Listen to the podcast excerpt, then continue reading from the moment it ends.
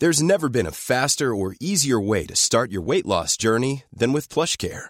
PlushCare accepts most insurance plans and gives you online access to board-certified physicians who can prescribe FDA-approved weight loss medications like Wegovy and Zepbound for those who qualify. Take charge of your health and speak with a board-certified physician about a weight loss plan that's right for you.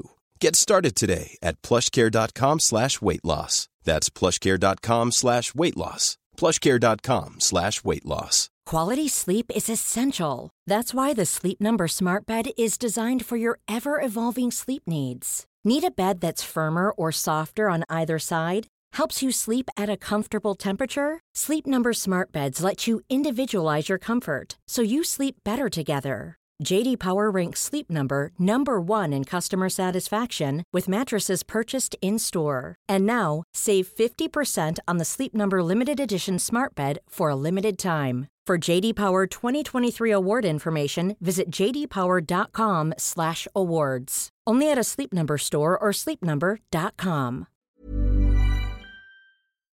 The Square Ball Podcast. Hello, welcome to the Square Ball Podcast. I'm not Dan Moylan. This is the right voice because I'm Moscow White, Daniel Chapman, in the wrong order. I don't normally come first, but we're Moylanless this week temporarily because of some reasons relating to real life. He'll be back. They always come back and he won't be away for long. But in the meantime, I'm in charge of presenting episode number 208 of the Square Ball podcast. And with me is Michael Normanton Hello. and Rob Conlon, Hello there. Square Ball contributor of long years standing. And what is it you do at Planet Football? Run it. Yeah, essentially, uh, which is interesting. When did we last see Dan? There was a big tyre fire in Bradford yesterday, wasn't there? Is he being held? Do we know? legally, we're we're consulting with our friends at Levi's Solicitors, uh, who we're still very grateful to for sponsoring the podcast, and they will offer ten percent discount on your legal fees at levisolicitors.co.uk forward slash the square ball. They don't actually do arsonists, do they? Probably not, no. But if you want conveyancing or something, perfect. And in case a change of voice might encourage you to sign up to the Square Ball Plus, here is your reminder that you can listen to this podcast with no adverts and with early access to the match ball. You get a daily email and you can have a full digital subscription to the Square Ball magazine. There will be merchandise discounts. There's money off a paper subscription. It's madness that you are not already signed up to TSB Plus. So go to thesquareball.net slash plus and be amazed at the great value. Seriously, it's not funny. It feels to me like this has been the longest time without a Leeds United match or any football worth watching. Um, I suppose Scottish people may disagree, but I'm yearning for the days when we were getting hammered 4 1 by everybody twice in a week. That was good. This has been boring. It feels a little bit like the, the Premier League is in a break from international football so far this season. We've already done this, haven't we? How many England games do there need to be? Get the Euro qualifiers played. I understand that. The rest of it, they should have just not bothered. The Nations League didn't exist a while ago. Just go back to it not existing. Scotland missed out on promotion. The very no notion of promotion in international football feels wrong. And one of the island teams about to get relegated. Well, they were just about to qualify for um, the Euro Euros 2020, which is happening in 2021. I mean, I'll be honest, Moscow, I've not watched anything, so I don't actually know what's happened. Well, you, but I have listened to Guardian Football Weekly, and they said something about relegation. So That's the Republic of Ireland. Pat Bamford's beloved nation. They, have, I think, they've lost six in a row without scoring a goal or something. So, um, I think mean, they they're, need they're awful now. I I must admit, I did look at their team the other day, and I had to Google some of the players in it. That's how bad they are. do they need a striker? They do. He would. He would undoubtedly be their best. He'd probably be their best player. Full stop. Calvin Phillips, who also didn't give us any interest in England because he wasn't picked. I suppose he did have a poorly shoulder, so it's fair enough. He reckoned Pat Bamford was going to sleep excited about potentially playing for England. Thank God there was that little postscript to that then. Um, I have, I always thought with Bamford, though, because you do see him in interviews and he does come across so bulletproof confident, despite how he used to play on the pitch. And I did often think that he's probably not playing for Ireland because he does genuinely think he can play for England. And to be fair to him, he's not far off. Why should he help them? It's not his fault that they can't score a goal. We were touching on Northern Ireland as the other the other island. This is, for some reason, we always seem to get into trouble whenever the international roundup takes us Those to. two should join up to make one big team. That's an uncontroversial statement. Well, who would play in goal? Not Bailey Peacock Farrell. I don't know. Shay Given, get him out of retirement. Pat Bonner, someone like that. Anyone but Bailey Peacock Farrell. I mean, you say you haven't seen any of the international football. This wasn't really international football. You know, I have done some research, and literally before you just picked me up, I um just watched the highlights of the Northern Ireland game, and I did enjoy. I mean, I was very, very sad for Stuart Dallas, and I do really like that kit. It's got a bit of a Germany away vibe, which is nice. But I did watch Stuart Dallas's reaction when Peacock Farrell conceded that last uh, the extra time. What's the opposite of a winner? Loser. And yeah, Dallas's reaction was one of those where you could just see him going, "Fuck's sake, that's not on." It's a man who's seen it before as well. Yeah. He probably saw where he was shooting from and just thought, "Oh, I just hope that's not on target because Again. that is going in. I always use as a reference. I once tried to ask Gordon Strachan about Mel Sterland scoring a particular free kick in a match, and Strachan just said, "I can't remember that one because he used to score hundreds of free kicks like that in in training every week." I wonder if Stuart Dallas has the same thing of he's just seen that ball go inside Bailey Peacock Farrell's near post so many times, seen him do it as a child, seen him do it as an adult, thought it'd be shot of him when he went to Burnley, but now seeing him do it for his country. And it was bad enough where it used to be we'd drop a couple of points against Rotherham or something. An entire nation's hopes spoiled. He does seem kind of perfectly suited for this uh, international career, though, because he, do, he doesn't play for Burnley, so nobody gets to see that he isn't actually very good. And he only occasionally plays for Northern Ireland. And it seems that every time I see he's played for Northern Ireland, he's either made 20 saves in a game or he's messed up. And unfortunately, on this occasion, it was the latter. Just checking who their other goalkeepers are. Michael McGovern, Norwich, um, and Conor Hazard, or Hazard, depending if he's one of the uh, Surely a Bel- brother. yeah, surely a Belgian person. They did replace Bailey with McGovern for the next game. I don't know if he picked up a some kind of strain or just um, it's too much football for him. One game a week, isn't it? For him? happier days though. Scotland did get through. Steve Clarke just missing out on promotion in the Nations League, but it doesn't matter. That was part of the, the weirdness about this international break. Big high for Scotland against Serbia, getting through on penalties, and then three days later losing in the Nations League, which is a big come down. But concentrate on the good parts. Liam Cooper is going to play in the glamorous surroundings of Hampden Park and Wembley, two exciting foreign stadiums for the European Championship matches. The Nations League counts towards the World Cup now, doesn't it? This bit of Nations League. Is that right? I've, I've stopped paying attention. It can't count towards the Euros anymore, no, can no. it? It- So it was the Euros. They had the Euro qualifying playoffs, and that was the game against Serbia, and they they got through. So that's good. That's exciting. That's the bit I was trying to get you to be cheerful about. Liam Cooper going to an international tournament, and then after that, Nations League, which I think is to do with. But I think the word coefficient gets mentioned, so it's very difficult to say who actually will qualify for what as a result of this. But we can definitely say that because Mitrovic missed a penalty and the other matches that Scotland have played, they're off to the Euros. That was a nice fun element, Mitrovic missing it. Nine scored in a row and then up he steps. I was quite pleased for Scotland. I know they would be absolutely thrilled if England didn't qualify for a tournament, but uh, I don't know. I think because I was remember France 98 well and Scotland were at that, I kind of feel they deserve to be at tournaments, even though they've been terrible ever since. And we're playing them. So we'll see Pat Bamford against Liam Cooper in an international tournament. With Calvin Phillips holding the, the midfield as well. Maybe Bob Snodgrass can get a game for Scotland. If, Ooh. or is he retired? I don't know. And uh, McKinstry can play. yeah, exactly. We'll just round up any Leeds United related Gordon Scottish or back. English It'll be player. great. Yeah, that sounds good to me. And if fans are allowed at Wembley for that game, potentially, that sounds like a lot of fun could happen. You're Gary- going to be snapping the crossbar. Not me personally. My girlfriend's Scottish, and the last time I met her dad, who's a big Scotland football fan, he uh, pressed a knife against my throat. So I'm going to sort of try and stay neutral in that one.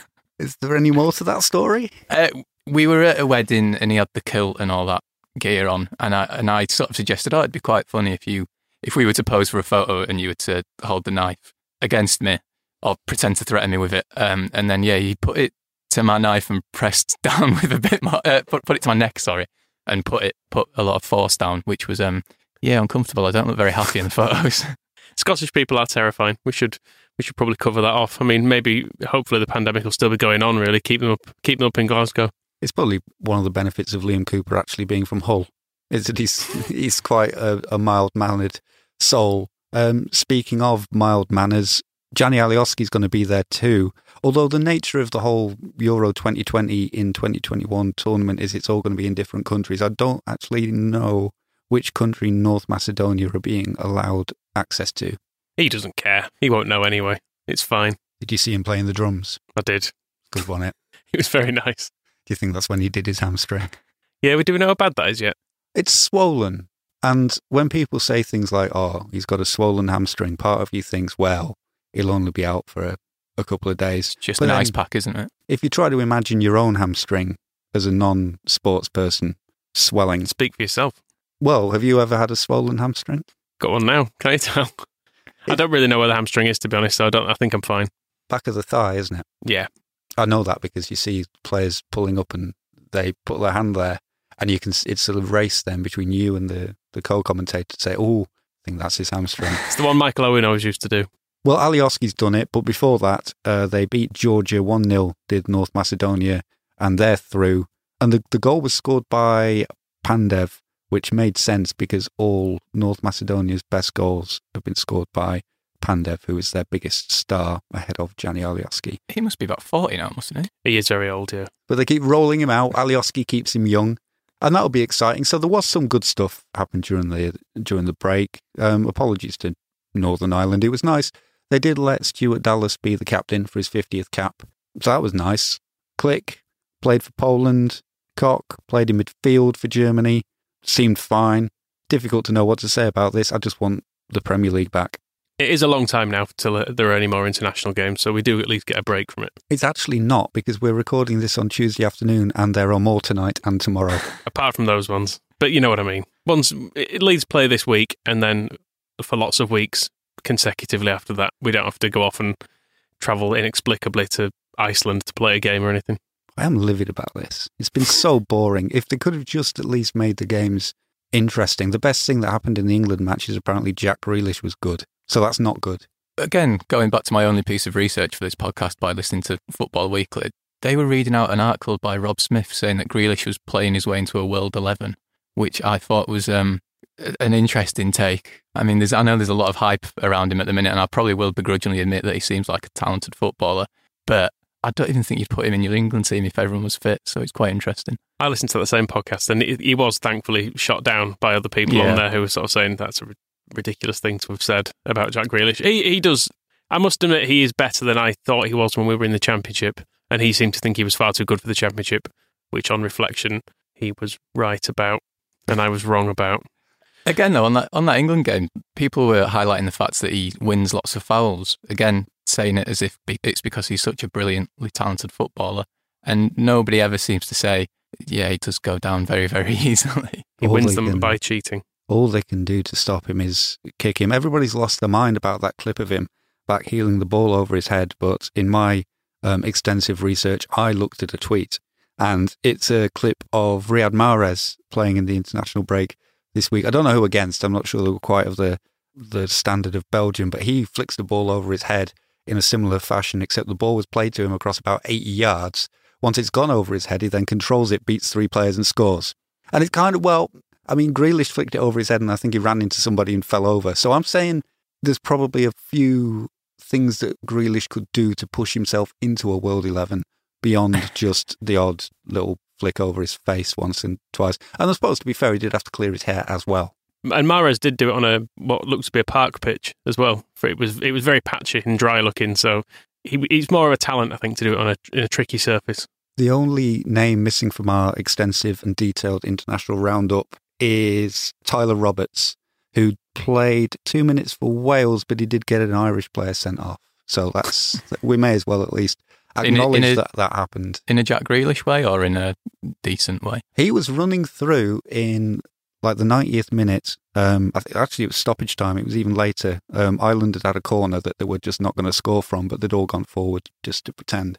And he broke and got onto the pass to him, crossed the halfway line, and somebody just ran across and clattered him. So that was that. Unarguable, really, but that was good. Probably more than Daniel James did, if he, He- even played in that He game. got um, the assist actually. but did anybody get sent off for it? No, that's not how it works. Well, it is now. Until he signs for Leeds, that is exactly how it works. The fixtures between now and proper football starting again aren't worth talking about. Should we just stop international football? It's not sensible. There's a pandemic on. I'm relieved so far Alioski is the only uh, casualty because looking at every other match result, it seems to have been like Scotland beat Serbia and these players were injured and these people also got COVID 19. There's still time, isn't there? As you say, this final round of games will, will do for everyone. Is it possible to just infect them before the international break so they've got to self isolate for two weeks and then we just know they're all right then? Well, I mean, no, they're all right is a bit of a stretch, but, you know, they're not playing international football at least. It worked for Rodrigo. The Phil Hay Show from The Athletic and The Square Ball will be coming up later in the week. While you're waiting for that to come along, you can go to The Athletic's website. And assuming you've subscribed, it's a prerequisite, but it's well worth it because you can read Phil Hay's articles about the birth of Prozone in Harehills in Leeds long ago and how the uh, the people behind that are now working on um, predicting transfers using artificial intelligence, which is sort of like Victor Orta being turned into a computer and is definitely as interesting as that sounds. There's going to be a feature on Luke Ayling's development ahead of um, Arsenal coming to Elland Road, watching how brilliant he is and regretting ever letting him go. Some Alioski stuff and maybe some Pat Bamford information in the future. But you'll only be able to read all of that if you subscribe to The Athletic, um, which is only a pound a week if you go to theathletic.co.uk slash the square ball because that's our special offer. Well, it was a nice dream, but we are no longer eligible to win pizza. The Papa John's trophy all over for Leeds United. We still have to play another game in it, though, don't we? I think so, yeah. That's another game, a bit like the international friendlies. Just don't bother. I mean, Joffrey might get a game, so that's quite nice. But how come this has changed? It's already it's the most tin pot competition before B teams were allowed. Then they've let Premier League B teams in. Then they've had it sponsored by leasing.com and Papa John's in a single season. The whole thing is just a bit tragic. I mean, if we'd been dead good in it, I'd be saying it was brilliant. But turns out uh, youth football's easier than playing some League One cloggers. I, I don't personally mind it as a way of sort of getting our money's worth out of Kiko. Just send him to these places to play these kids, to concede lots of goals, to embarrass himself. And I'm kind of fine with that. It's bad enough that they had to go to Blackpool, but Blackpool, when it's closed down by a pandemic, I mean, you can't even go on the beach, can you? The the tower will be shut. You can't go on the big one.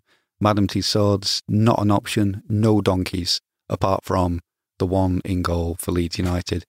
3 0, we lost to Blackpool. We had enough of that when we were playing in the Championship and League One. I must admit, I did see the team we were putting out in this and think, oh, I'm going to watch this.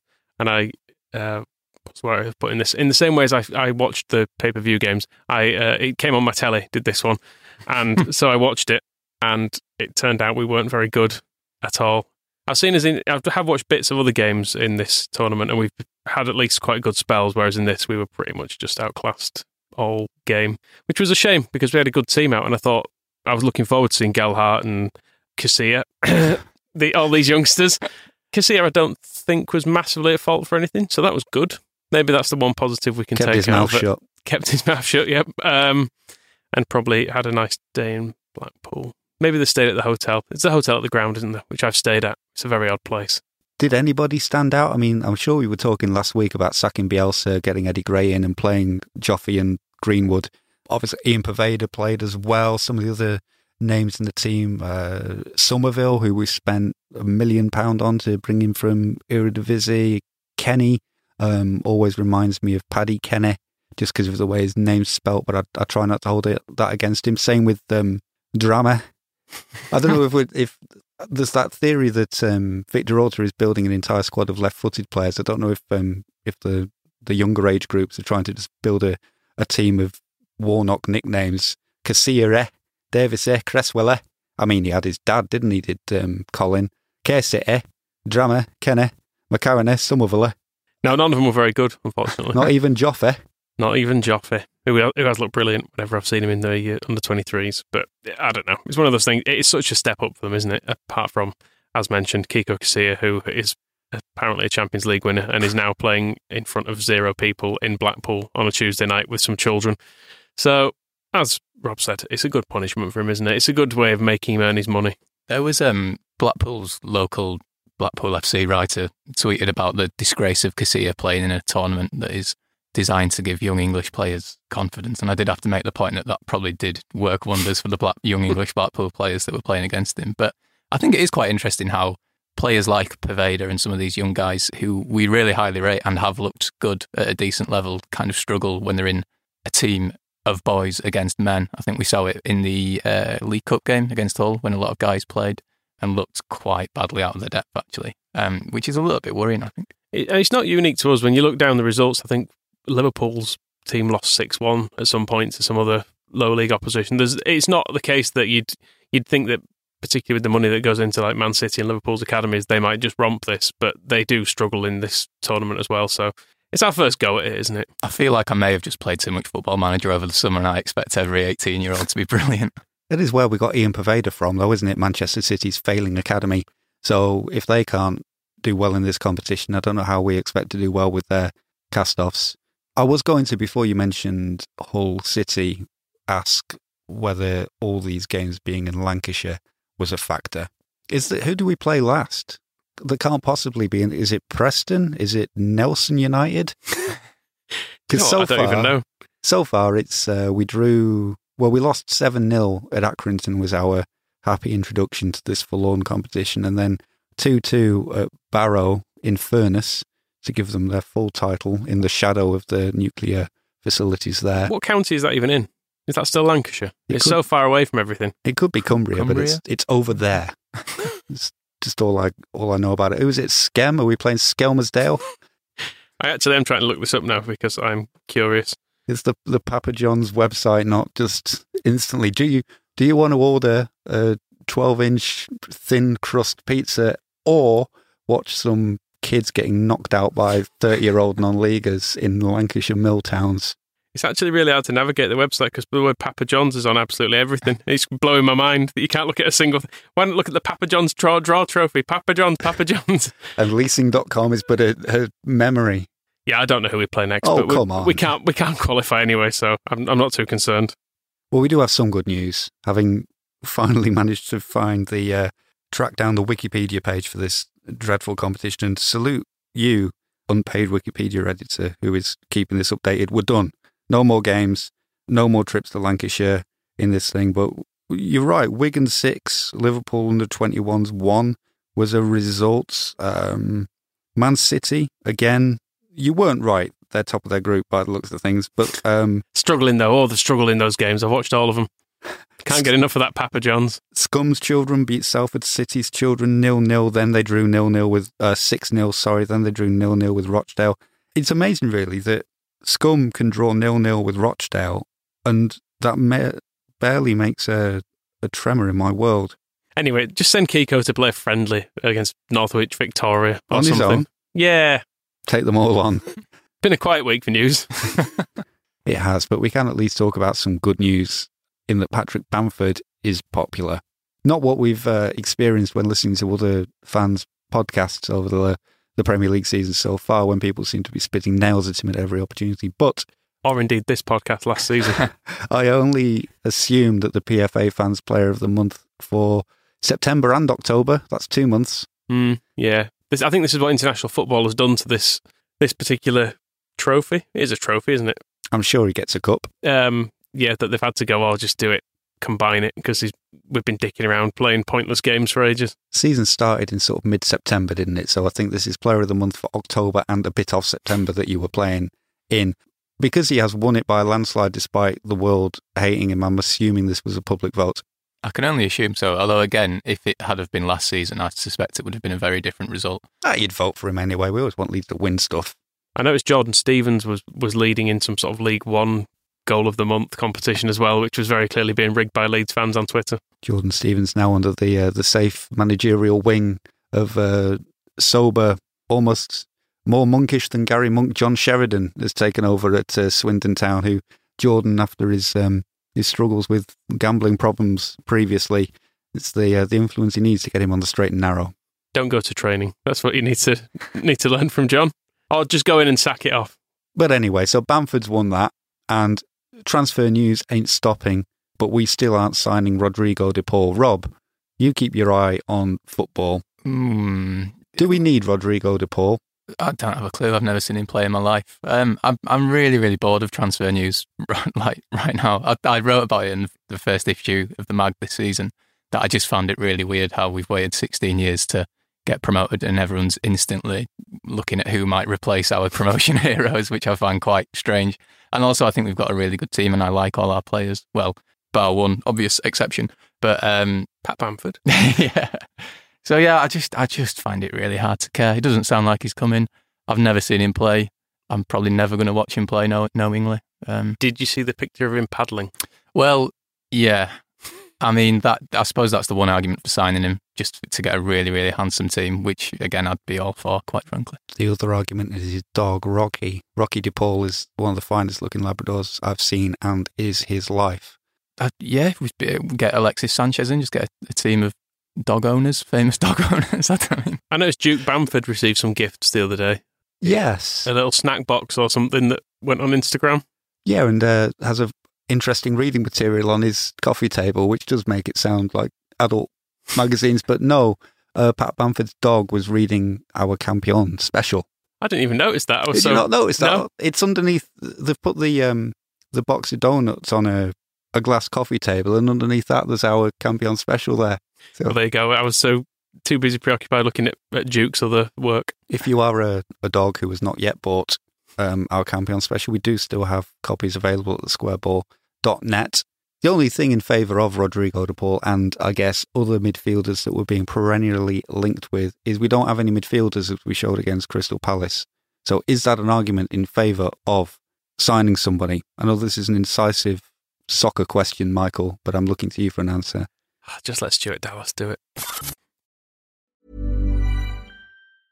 A lot can happen in three years, like a chatbot may be your new best friend. But what won't change? Needing health insurance. United Healthcare Tri Term Medical Plans, underwritten by Golden Rule Insurance Company, offer flexible, budget friendly coverage that lasts nearly three years in some states. Learn more at uh1.com. Mom deserves the best, and there's no better place to shop for Mother's Day than Whole Foods Market. They're your destination for unbeatable savings, from premium gifts to show-stopping flowers and irresistible desserts. Start by saving 33% with Prime on all body care and candles. Then get a 15-stem bunch of tulips for just $9.99 each with Prime. Round out Mom's menu with festive rosé, irresistible berry chantilly cake, and more special treats. Come celebrate Mother's Day at Whole Foods Market.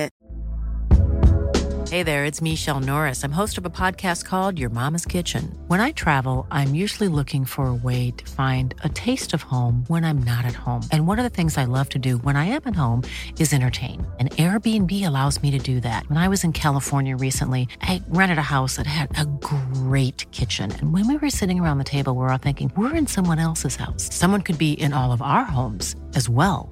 If you have a home, but you're not always at home, you have an Airbnb.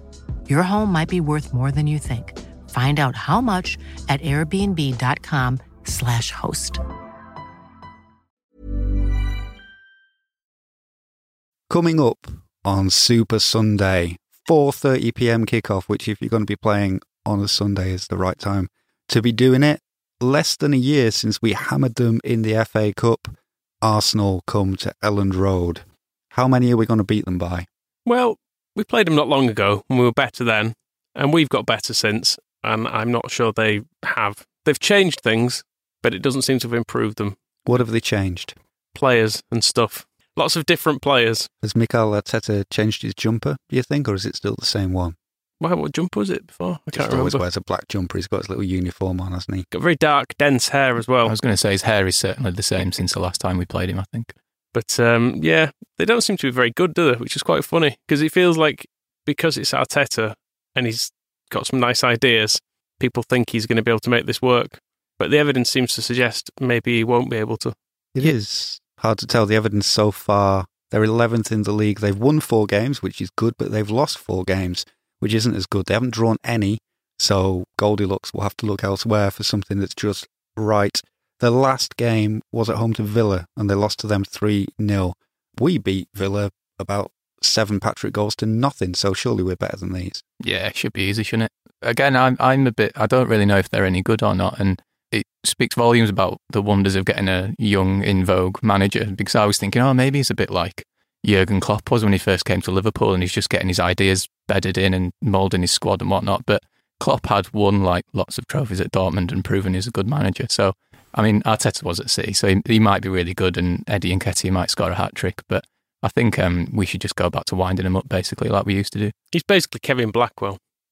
People said he was a good coach, and then they've given him the main job, and it's, it's sort of doing all right at points. But I mean, I, I'm not sure if he would play David Healy on the wing, but I suspect he would. He plays Aubameyang on the wing, doesn't he? In fact, Mm. it is Kevin Blackwell, best striker on the wing.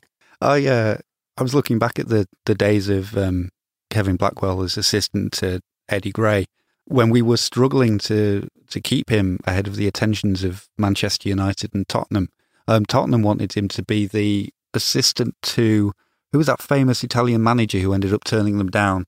Can't remember his name, but presumably the fact that they couldn't bring in Kevin Blackwell to help him, he was said, "No, I, I, I won't even consider it." Will this game settle once and for all the Bamford versus Nketiah question? Do you know what? I'd not even thought of that, but it's going to be insufferable, is it, if Nketiah scores? Uh, it, it didn't work. He seems nice. I hope he doesn't score, but I don't particularly wish him any ill. I quite liked Nketiah when he was here. Yeah. Arsenal fans don't like him because Arsenal fans don't like anything. Arsenal fans are idiots. It's worth just saying that right now. They're, Yeah. they're just furious all the time. Yeah, their grudge or their problem with Eddie Nketiah seems to be that he, he just hasn't scored a million goals yet. From what I can tell, he's been any other club you'd think fine, but not for Arsenal. It is a peculiar character that the um, the fans at the Emirates seems to have. It seems like they've almost backed themselves into a corner over stuff like this, where if they're not performatively screaming about every single player over every single thing that they do, then they can't really regard themselves as proper Arsenal fans. A guy like Eddie seems very, very inoffensive as well to get wound up at. And I just think, I, I sort of see, they're sort of the epitome of Premier League fans that I was really worried about joining in that everything's just a crisis for them. And I just think football's not that bad, is it really? I mean, you play in Europe, you've got a nice ground, you've got loads of good players. It sounds pretty good to me. They've got a player called Party. They have- Although he might not be fit, actually. So there might be no party, which is a shame for him. But he's good, apparently. So I'm glad he's not going to be fit necessarily. You'd hope he'd be good at £45 million. We've got Rodrigo, though, who cost £15 million less and is back in training at Thorpe Arch. So that should help. And Calvin Phillips. I mean, we were talking about the, the modern character of Arsenal fans. Um, follow along with this. And if you switch off halfway through, it's okay. But Calvin Phillips told Leif Davis on Twitch that he might play in this match with a shoulder injection that's all right, isn't it? Is ev- everybody's clear on this that where once Davide Somma had an entire football club banned from Twitter for saying that he'd done his knee, for tweeting that he'd done his knee, I think it's probably more difficult to monitor what players are saying to each other on Twitch. But credit to the person on Reddit, just to introduce a little bit more of the modern internet to this conversation, who recorded the video of them. If people aren't familiar with Twitch, they were basically were playing a computer game together and Leif is just chatting to Calvin, He's saying, "Oh, how's your shoulder, mate?" He says, "Oh, I might be all right for the Arsenal game. Going to get a injection in my shoulder." He's like, "Oh, cool. That'd be good if you could play." And then uh, apparently Pablo Hernandez was playing with them later on. Pablo's too old to play computer games. I can accept it of the youngsters, but He- what's he He's, doing? he's loading up FIFA 99 and trying to get him playing that. But It was some sort of war game, so I think it probably suits Pablo Mm, true. He, he, based on his life. Put- he likes the VR one, doesn't he? Just to remind himself. Um, so that would be good if we could have Calvin back because the problems against Crystal Palace in particular did seem to be down to no Rodrigo, no Pablo Hernandez, no Calvin Phillips.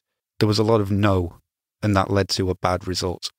I'm sure at points people have said that players shouldn't have injections to play because it knackers them later in life, and I thank Calvin for doing that because we do need him. I and think if it's uh, Rodrigo, it could be a COVID 19 vaccine that they're injecting into him to bring him back. should we just win this game? It does seem winnable.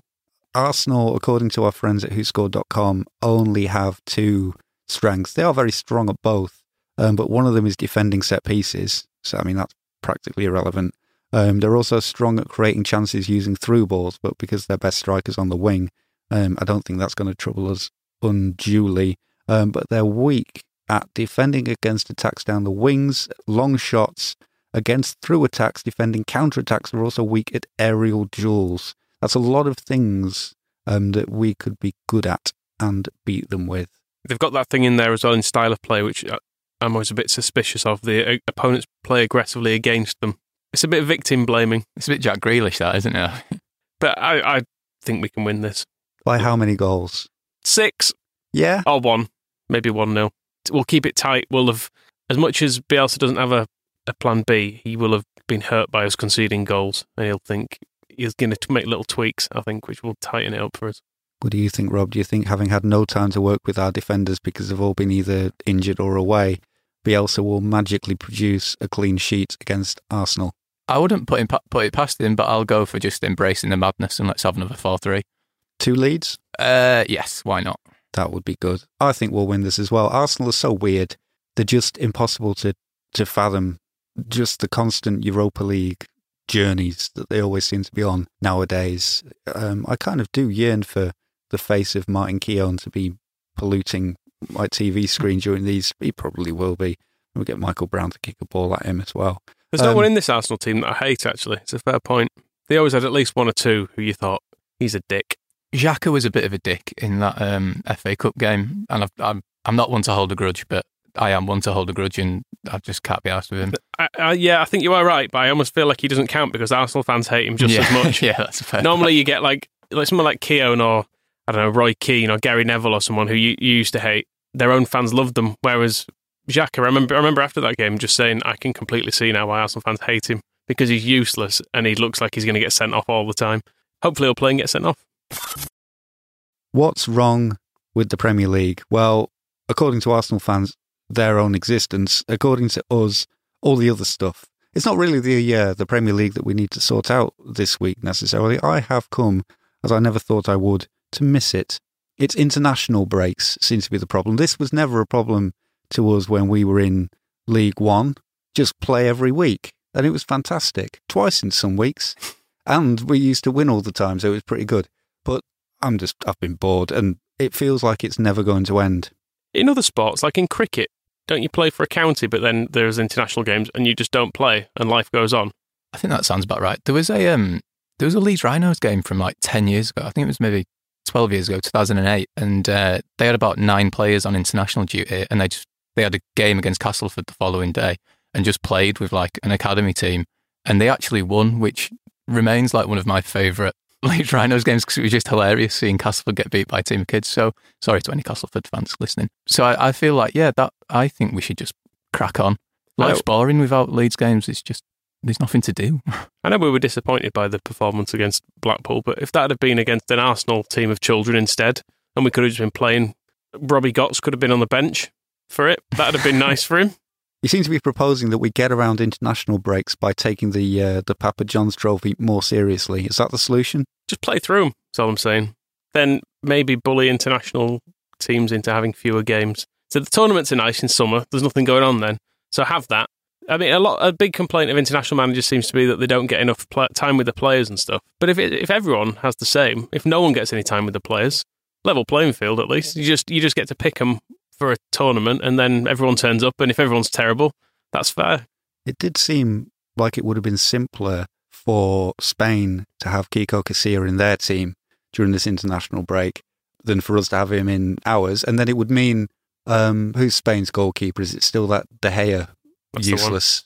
Um, I suppose at least he's keeping Henderson out of their team and ruining his life. But we could have uh, Meslier wouldn't have to go to France under 21s, would he? It would be all, all fine. So perhaps instead of putting our youth team players into these tawdry matches in Lancashire, we send them off to play in the Nations League and just crack on with the Premier League fixture programme. I'm happy with either of those solutions. I just don't ever play this many international games again, please. I beg you. Levi solicitors love the Square Ball podcast, and we love them for all 85 years of their legal excellence that they have. And because they're a Leeds company, you can trust with your legal problems. They're completely transparent with their fees, so you always know what you're paying. And as a listener to this show, there is a 10% discount for you at levisolicitors.co.uk forward slash the square ball if you need any help with new build residential properties, wills and probates, commercial dispute resolution, or legal cost services, or other stuff. There's loads of it, too many to read. But you'll pay what you're told and it'll be cheap if you use us. The levisolicitors.co.uk forward slash the square ball. They're great. We like them. If you need legal help, ask them. There you go. Missed your calling there, writing adverts. Colgate, it's toothpaste. It'll keep your teeth clean. If you've got teeth, why not use this? Heroes and villains for the past week, starting with what is still called the Ken Bates Villainy Award, even though we're no longer nominating him for it because we thought he'd stop doing stuff. And also, our Ken in uh, our replacement Ken, our surrogate Ken over in Casper, Wyoming, got uh, knocked out and is on um, Darko Milanic style gardening leave. But then Ken Bates did actually crop up. There was confirmation of continued consciousness because the Athletic did an article about Kasper Schmeichel leaving Leeds and how apparently we only got something like half a million for him. Even that that number keeps going down and down, and he never wanted to go anyway. And the way you just turned your your eyes cast downwards it's just the the sheer depression of. We'll, we'll find out next that we only actually got like a, a packet of wine gums for Robert Snodgrass. Well, Ken and Sean used to do this, didn't they? We'd sell a player, uh, one of our best players, and then they'd go about explaining how we'd not got any money for them. It was the same with Max Gradel. I remember when we sold him, they were like, well, it says £2 million, but there's agents' fees, and then we've lost some money in the currency. And it's like, well, why do you sell him then? it was the exchange Just rate keep him, for God's sake. Well, on this, there was a there was a line in it where they said that they'd um, they'd asked Ken Bates for comment and had not received one. So at least he's still there, refusing to comment on things. However, Donald Trump is never never refusing to comment on anything, and for some reason is involving Leeds United. Is he just going out, just kicking at absolutely anybody, starting with Leeds? It reminds me of this of when I think it was Carlton Palmer first started using Twitter, and he seemed to think he could just write at and someone's name, and it would definitely go to the right person. And I'm, th- I'm sure Carlton Palmer was even doing it for people who weren't on Twitter. He just thought it was a way of contacting people who just put like at Howard Wilkinson, and then hope it would get to them. Trump seems to be going down that route. Um, so Alfred E. Newman one got tagged in something when it's nothing to do with him. He's just some random Leeds fan with about 100 followers or something. What was his account locked before that tweet? Because I subsequently saw it and clicked on his profile and found it was locked, but was that afterwards? I suspect he's probably locked it to save a load of gun-toting uh, lunatics. There was trouble sending coming him, his sending way. him abuse. There was trouble coming his way. Um, Donald Trump had accused him of running Indiana. He appeared to think he was Mayor Pete of um, Indiana's most unsuccessful city by far. It's very confusing to really understand why he picked on Alfred in this situation. So, absolutely no complaints with Alf for uh, for shutting that off as uh, as quickly as he could. Who else have we got this week? I'd like to nominate Bailey Peacock Farrell. I mean, I was just about to ask when we were talking about Schmeichel that um, have we ever sold a player for like a decent amount of money? And then Peacock Farrell did immediately spring to mind. But I, I mean, I would like to nominate him though for making Stuart Dallas sad. I don't like seeing that. I want to see Stuart Dallas as happy as possible, and for generally just being a bit of a useless keeper. I did see as well researching that he wears number 15 for Burnley, which just feels really, really wrong for a second choice goalkeeper It's or not a- third choice goalkeeper, whatever he is. It's not a goalkeeper number, It's is Stuart it? Dallas's number. How much did we get for him again? With some of that, well, I mean, depends if you if you factor in the uh, the Ken Bates adjustments, nothing. Um, which, is fair, which would be fair. but without him being in charge of it, it was something like three and a half million quid. Did Burnley buy him in euros? Was that was that the problem? Amazing. I mean, he was always rubbish. I don't know how anyone watched him and thought he was worth buying, even with the premium you get on young British players. Just get someone else. Get another, get a different young British goalkeeper. To temporarily defend Bailey Peacock Farrell, which I always have done, because the video that people always mention was produced before he'd even played a game for Leeds to say maybe he shouldn't because it'll only end up badly, and I don't think we should bring. Um, That's you helping him, is it? Suggesting he should never, a, a professional footballer should never play. The argument was Felix Wiedwald is a grown up and he can take it. Bailey Peacock Farrell at the time was a child, and judging by the way he played on loan for York City, I did not think it would go well. To be fair to him, he did actually go well, and people never throw back in my face the article I wrote claiming that he was the next John Lukic and will play 170 consecutive matches for Leeds in the Premier League. But he does have that ability, and that's what I was coming round to. He did kind of con the Northern Irish fans for a while into thinking, oh, he's made some good saves, decent keeper, he looks good. Don't know what the Leeds fans' problem is. And it was interesting to uh, to see that change after his failure to defend his near post, which he's been failing to do since the day he was born, cost them a place in an international tournament. I shouldn't laugh. I, I was looking at how just unjust international football can be because I've seen that Bailey Peacock Farrell, bearing in mind he's played two games for Burnley, has won 17 caps for Northern Ireland. And then I was looking at Nigel Martyn, who I think won 20 caps for England or 21 caps for England, which is quite frightening, really. It is crazy. I remember the days when um, Ian Harte had played more games for Ireland than he had for Leeds United. It's always a, a funny, and it feeds into just cancelling international football. It's it's much easier, as does our next nominees, Veslo.com. What's their problem? They gave Matt Klich, the faultless Matt Klich, uh, three out of ten for his performance in a game they won two 0 by the way, and he got three out of ten and was their worst player. Apparently, Google Translate isn't always great on these things, but some of the complaints were man loss is one of, is a sentence. If we wanted to count how he lost the ball in the middle of the field, we would be missing one hand. So that's five times. That's not bad, is it? How many times did he pass it successfully? Like a million.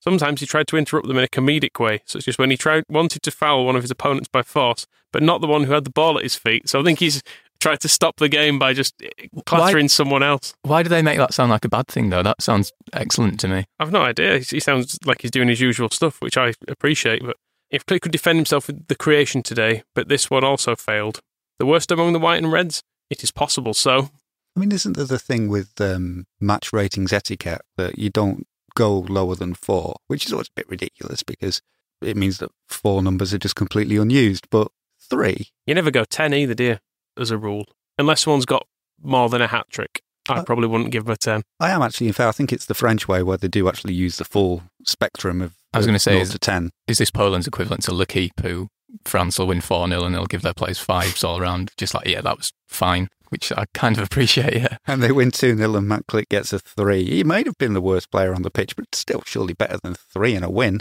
Any other villains that we need to uh, take into account, or is that our lot? Given there's been no football on, it's been hard to uh, to get some. We Jack should- Grealish, We should have brought Ken Bates back for this one, shouldn't we? Jack Grealish, yeah, for fooling people into thinking he's good. It's all look, he's not the next Gazza. Gareth Southgate, actually, for making England games so boring again. Because there was a period after the World Cup where I actually quite enjoyed watching England, mm. which was the first time in my life outside of an international tournament where it was actually quite fun. And now he's got obsessed with picking a 11 of right backs or defensive midfielders. And it's, it's, I don't even bother pretending to watch now. It's just rubbish. yeah, you do look at the team we're starting with and just think, I'm not bothered about seeing what happens there because it's there are seven defenders on the pitch, and I watched a full season of George Graham trying to draw games nil nil, and I'm not interested in seeing any more of it. It's really hard work to work out the 11 because the FA tweet it out by squad numbers rather than position. So I looked at the one for the Belgian game the other night and just thought, no, I'm not watching it. If I've got to try and physically work out who's playing where, Which of it's not these, going to be fun. which of these four players are actually at right back? Southgate's in a, a weird position because I don't detect much sort of enthusiasm for the idea of actually sacking him. And I can only assume, from a Leeds fan's perspective, if Gareth Southgate got sacked tomorrow, they're going to start talking about Bielsa for the job, aren't they? And I wouldn't want that. And also, if Gareth Southgate is not in the England job, he's going to go for a club job. So if the Leeds, if Bielsa did leave, Southgate for Leeds, and I'd just, I'd rather he just stuck to managing England where he can't do us any harm. It's a nice fit in it because it's just, oh, just all very bland and that's fine. Eddie Howe's name has been mentioned. If you want someone bland in charge of England, or, Fra- or Frank will get it at some point, won't he? So we're nominating uh, Gareth Southgate or the waistcoat industry in general. Just him. Has he even got rid of the waistcoat now? That was his main appeal at one stage, wasn't it? Again, I've not watched it for so long. I don't even know if that's true. Well, anybody else? So we've got Gareth Southgate, Donald Trump, Bailey Peacock Farrell, and Veslo.com, who is the worst. Give it to Veslo. Give them a taste of their own medicine. Are we giving them three out of ten? Two out of ten. Yeah. See how they like that. Yeah, that seems right. Their entire match report was like a man hyphen loss. See how they like it. I like this though. I like the Andy Hughes Hero Award. In fact, we should um, a retrospective uh, villain nomination. Gary Monk for getting himself sacked, and that meant that Andy Hughes is out of a job because he'd just gone to Sheffield Wednesday to be a coach there, and through no fault of his own, because he can't blame him for how their season started. Gary Monk's lost his job for him, so should have had that in uh, in before. Not quite as bad as Veslo.com. He's still a hero to us, though. Who else is a hero worthy of Andy Hughes' name? We mentioned him in the click there. I think he needs a, to be a hero for his reply to the official club Twitter account tweeting that uh, Alioski was going to be playing in the Euros and uh, with a nice picture of him on a jazzy background with his hair all spiked up and he just replied Eurovision? question mark. Which I think we've touched on Alioski being a good Eurovision man before. So it, but this picture's very very nice of him. It's good to see him interacting with stuff I think we should just heap a bit more praise on Klich. I know you probably have done that already quite a few times this season, but he is just ace, and I really, really like him. Even as a DM? I liked him at Villa, and in that Leicester game, there was one beautiful volleyed pass I noticed, and then that was before they scored four goals, though. Who else have we got? Uh, I'd like to just briefly mention Calvin Phillips. I know he's not been playing. I like him on Twitch. I think that's quite just a funny way of releasing injury news, but then also, uh, he did that interview with the Times, and I just really liked the photo of him stood in front of the side before self every time. Um, it? And it's just beautiful. He's very, very enjoyable. It was a very good interview. Um, get the whole full family story and lots of lovely photos. And I suppose we can nominate as well that whoever, I don't think they've been named yet, but the people who've stuck a mural of him up on the calls, that's to be approved of. Are there any other defensive midfielders that you want to nominate, Rob? No, because I only tend to regard one, unlike certain managers. Okay. Pascal Struijk, no? Uh, no. Okay. Anybody else? Uh, Derby County. We knew this would happen at some point. This is for fulfilling expectations. Yeah, well, it's one of those things. It seemed obvious that it would happen, but then there was a bit of the logical bit of your brain thought, even they can't be stupid enough to give Wayne Rooney a managerial role. But it seems like that's what they're doing. So they've got rid of Cocu. Uh, they're bottom of the league and now they've got Wayne Rooney in charge. It's temporary, though, isn't it? For now. For now. But he'll win. A, he'll like win his first two games, and they'll give him it permanently, and it'll be a disaster, which is great. It feels like moral justice, doesn't it? After everything that happened, Frank Lampard, the car crash, quite literally, and then you know they're getting what they deserve after the way they acted that night. It's quite sweet to enjoy. They seem to be escaping uh, punishment from the football league as well for for their various financial things they've done. So them doing this to themselves is a beautiful bit of poetic justice. Anybody else that we want to nominate for heroism? This one, uh, thanks to at LUFC Chris for this one. It's a very old story, in fairness, but Joanna Izzet, who saved Steve Nicol from a pond, a frozen pond that he fell in when he was out walking his dogs. Does that qualify as an act of heroism? I can't imagine he was that pleased, really, Steve Nicol. He's probably enjoying the icy water. I don't know. I mean, I, I mean, it is. If you want to give us a story, he was out walking his dogs, and one of them is a, he's got a ten stone dog as Steve Nicol, which sounds ridiculous. I don't know if he rides it sometimes potentially. It does clarify it is a Bernese mountain dog. That's probably the average for the breed. I don't even know what one of those looks like, but it'll, it'll be big. It's a big dog he's got anyway. But that went out onto a, some frozen lake, and Steve went out to rescue it. Just for a, a, detail as well, it was the, the 10 stone Bernese mountain dog ran onto the ice as he walked his four pets. I don't know what the others are. Hamsters? Three hamsters on a leash and one massive mountain dog. Anyway, so now they're on the ice. This sounds terrible. Can you guess what happens next? Well, I assume he calls for help and perhaps uh, raises the alarm with the proper authorities. You know, sometimes when you're walking by a lake and it'll say danger thin ice, don't walk on it. Is that normally is when he's giving his opinions about Marcelo Bielsa? Yep, but with a complete lack of control. He went onto the ice and he fell in, uh, but he was in there for ages. And then it took uh, this woman to come along and rescue him. So she very sensibly stayed out of the water and, and like threw the lead to him and pulled him in. But if it wasn't for if it wasn't for Joanne Joanna Izzet, we wouldn't have Steve Nichols' joyous opinions in the world. So we, is it too late to move this to it? No, we don't. We don't wish he died. Do we? no, not at all. Although I mean, it does sound uh, close. He can only. He says he. I struggled in the water for about twenty minutes. I, that, that's lack of breath. Is, it's not sustainable. I just wanted to do the not sustainable joke. Treading water for so long. I've got a nominee on a similar theme. Steve Nicol. Mm. But with two L's, um, contacted us as well to say that uh, he listens to the square ball and the extra ball um, and is alarmed at how much time Steve Nicol is getting in the podcast. I understand he is hilarious with his comments, which is probably news to Steve Nicol himself. But as a Leeds fan of more than 50 years, I thought I had finally got rid of his spectre. I now find I am getting lesser fans of other clubs taking the mick once again on what he has to say about my beloved club and asking if I am the person making the comments. So please, please, please quantify any comments from him as the ex Liverpool player and bias supporter and not the beloved Yorkshireman, as he's as our Steve is calling himself, the beloved Yorkshireman, albeit living in the Midlands and having to put up with uh, the rubbish over the last 16 years, now having to put up again with being a namesake fan. So, I mean, to go through life carrying a slightly differently spelt version of Steve Nichols' name is bad enough, but I suppose, uh, am I nominating us as the villains for, for dragging the actual, the ex Liverpool Steve Nicol out of the water and back into good Steve Nichols' life? Yorkshire Steve Nichol just needs to go and hoy him into a frozen lake again, but and hope that there's not a, a kind woman walking past this time. I mean, to uh, Joanna is it just to go back to her? Um, she is also a care worker, so she is actually genuinely a kind woman. And to to finish this story, so she waded out. I know we're, we're glossing over Steve Nichol with two L's now to go back to Joanne.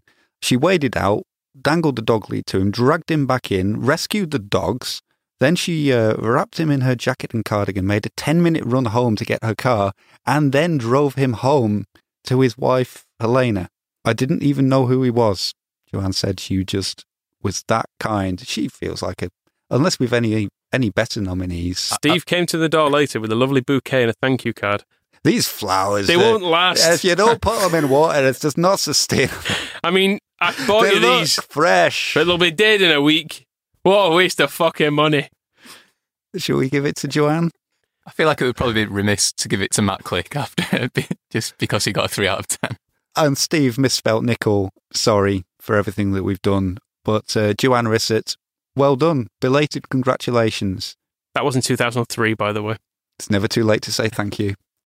That's it from us. Sorry about the substandard presenting this week. Hopefully, Dan Moylan will be back to do it properly very soon. In the meantime, our charity calendar is out. You can listen ad free by subscribing to TSB Plus and get early access to the match ball. There will be a match ball along after the Arsenal game as well to talk about how much we beat them.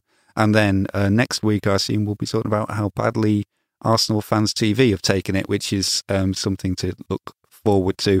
Also, issue three of the fanzine is out around the Arsenal game as well. Pat Bamford on the cover, not letting VAR get him down and looking great in the green and blue, as he always seems to do. So go to squareball.net, look at all that, and listen out for us again next week. Thanks very much. Bye bye. The Square Ball Podcast.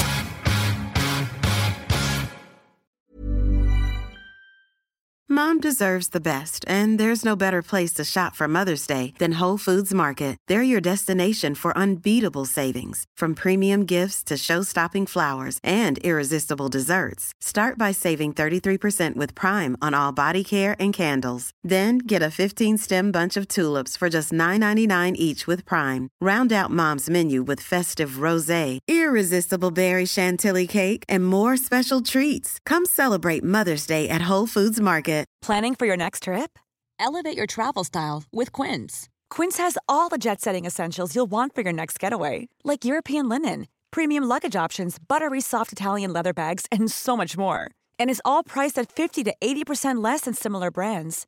Plus, Quince only works with factories that use safe and ethical manufacturing practices. Pack your bags with high-quality essentials you'll be wearing for vacations to come with Quince. Go to quince.com slash pack for free shipping and 365-day returns.